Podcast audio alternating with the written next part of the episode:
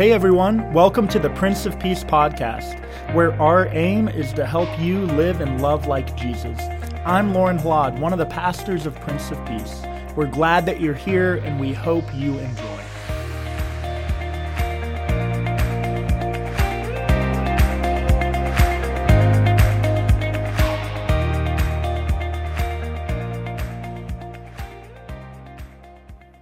Grace, peace, and joy be unto you from God the Father and our Lord and Savior, Jesus the Christ.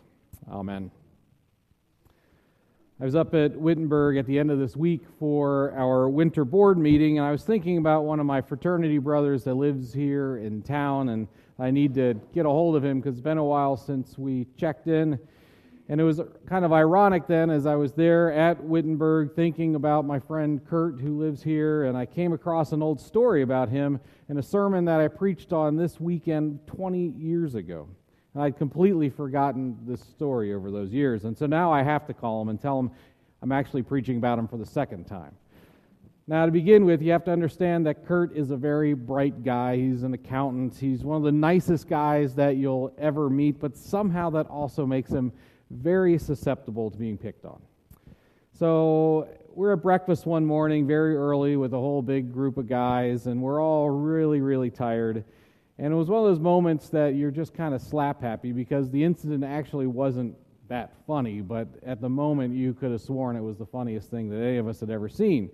Poor, unsuspecting Kurt ran off to get something more to eat, and so we're all still at the table. And Kurt's got this nice, beautiful glass of orange juice sitting there. And someone decides a really good idea would be to take the uh, top off the salt shaker and dump the entire thing of salt into his orange juice and mix it up. And so then we're all just waiting for Kurt to come back, half asleep like the rest of us. And of course, he takes that first drink, and his eyes about come out of his head, and we're all rolling on the floor then. A silly, dumb, juvenile prank from his quote unquote friends. But in that state, you think about the effect of salt. We knew what Kurt's reaction would be to that prank to some extent, right? He was going to notice that there was an entire salt shaker of salt in his drink. We all know what salt tastes like. We all know how much additional flavor it can add to our food when we sprinkle even just a little bit on. We know there's power in those tiny crystals. We know that if you pour a whole jar of salt into orange juice, it's going to produce way too much flavor. The people in Jesus' time knew the effect of salt as well. And although we've incorporated the phrase salt of the earth to be a description of what people are like, what their status is, when Jesus is using the phrase here for the first time, he's not describing a status as so much a function.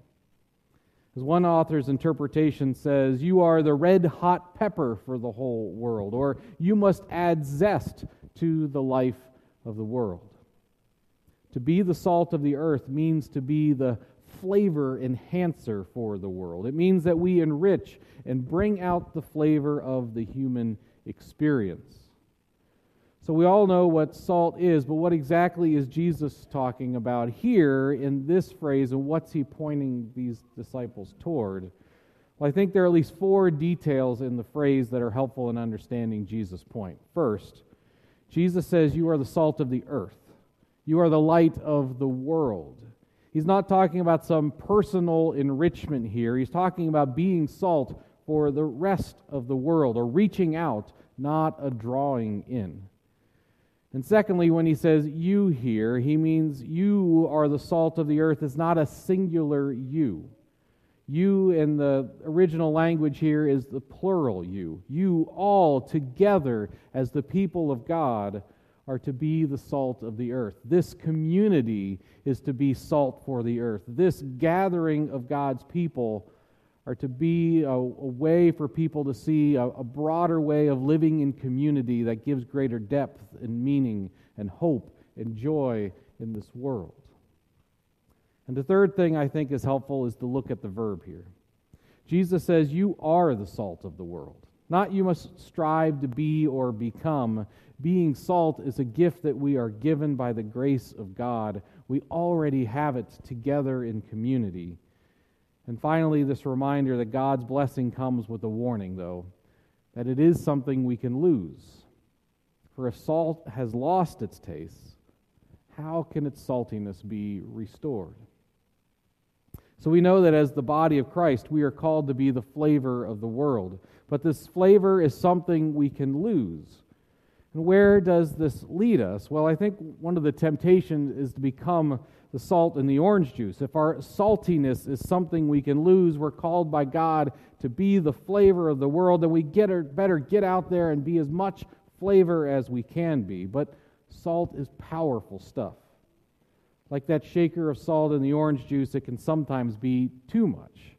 People don't want to eat salt by itself. Well, some crazy kids do sometimes, but I've always appreciated the concept of invitational evangelism. By not becoming overbearing in our sharing of our faith, we allow people to see how it flavors and enhances our lives and how it can do the same for them. Saltiness enhances, not it's not the main course. Yet the warning acts as a healthy counterbalance as well. Salt can lose its flavor. We can lose our flavor, our faith, and the zest it adds to our lives can disappear if we're not intentional about keeping it. So, how do we make sure that we don't lose this flavor? Well, here I go back to the together piece. The final week of our sermon series emphasizes that we're called together as God's people to worship and to serve, and importantly, we're called to worship and serve together in the name of Jesus. Without worship, without the gathered community, our lives of faith either get too salty or devoid of flavor, but together we make this beautiful feast where we taste the heavenly banquet when we gather around the crucified and risen Christ. This is a, a, special week at Prince of Peace. We're recognizing the service of all of our disciples that come together to do the work of the church, but we're also recognizing and honoring one particular servant of the church. He was here last night. We surprised him because we knew he wouldn't show up if we told him ahead of time what we were up to. He's someone who exemplifies the principle of the saltiness of our faith. Someone who's exemplified that for over 40 years here at Prince of Peace. He's maintained what it looks like to balance the flavor of salt by regularly participating in worship and serving together with his brothers and sisters in Christ here at Prince of Peace. He's a model for us all of how we can participate in this community of faith and not lose our saltiness. His commitment to his faith and his church is inspiring. It draws others in and inspires them to imitate his faithfulness as they serve together with him. So we're going to miss Rob Cook greatly here at Prince of Peace as he goes to move with family out west. We wanted to do something special to honor his work among us, and so before I get to that, let me start with a bit of history. Rob started here at Prince of Peace when the building was fairly new, and he got involved right away with its upkeep. In fact, the building, that's the, the portion of the building that's between what's now our youth room, our original sanctuary, and the PLC, that chunk of building was the second building phase here at Prince of Peace, and it was built by the members of our congregation. And Rob was one of those guys that built that original part of the building. And he's now the, the guy that knows more about all of our heating and air conditioning systems in this building than anyone else. He's been training other guys along the way as he's been preparing to move. When we were having issues here in the new sanctuary with our air conditioning unit, and it just never seemed to get right, Rob never gave up hope. He kept monitoring, kept checking, kept working with the technicians. Sometimes it felt like he knew more about it than the Trane guys that were up on the roof trying to figure out what was going on. On Wednesday evenings, Rob was the one that would come around and take the recycling out every week faithfully serving here at Prince of Peace. Every Monday morning, as Jerry leads the crew of guys, Rob's the first in line, ready for his assignment, helping to figure out what needs to come next with our maintenance and care of the building. The majority of the computer cable in our building, Rob pulled through it sometimes, sometimes literally up in the ceiling as a 60 plus year old man crawling through the ceiling, pulling cable. This is just a smattering of the things that Rob has done for Prince of Peace. We're a better congregation because of his presence, and 40 years later, he's still as salty as when he arrived. And we don't want to lose his flavor here as he now moves to be with family. And so, in a few minutes after we sing our hymn, we're going to do a little litany that celebrates all of our service and, and share with you a plaque that we will now have in our building on an ongoing basis that established last night the Rob Cook Outstanding Servant Award.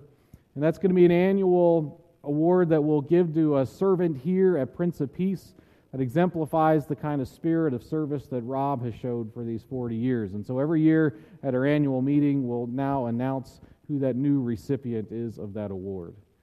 That we can keep some of his saltiness with us here as we serve together the kingdom of God.